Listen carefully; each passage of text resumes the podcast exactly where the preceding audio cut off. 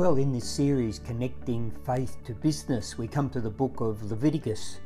Uh, this is usually a book that most of us probably skip through because of the amount of detail and really just a lot of procedures and things that are, uh, are covered in, in all the chapters. But actually, there's a lot to actually learn about connecting faith to business uh, in this book. And in this video, I want to talk about how God established a pattern and process for the nation as they were starting out a new life. And it is very detailed, but actually, it reminded me of uh, companies that want to start or they want to grow, they want to uh, franchise, they want to open new offices. Uh, and it's like a policies and procedures for business who want to do these things or even get started.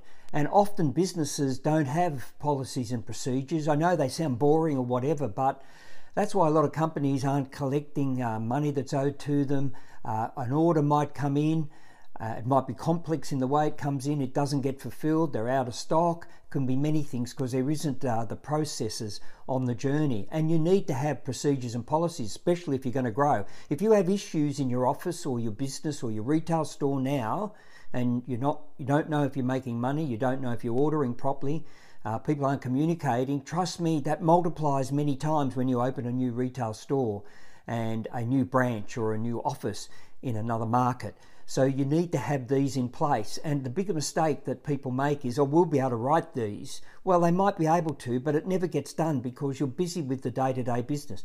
So you can find people who specialise in writing manuals or documents or procedures. They'll need to be briefed properly.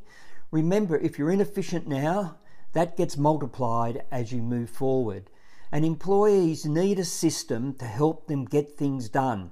Now, you've got to be careful it doesn't become a noose or an anchor around their neck and stops new ideas and innovation, but it all has to be done in the way the company needs to operate. So, there's a great lesson in that, and learn to get established and get those procedures and policies together.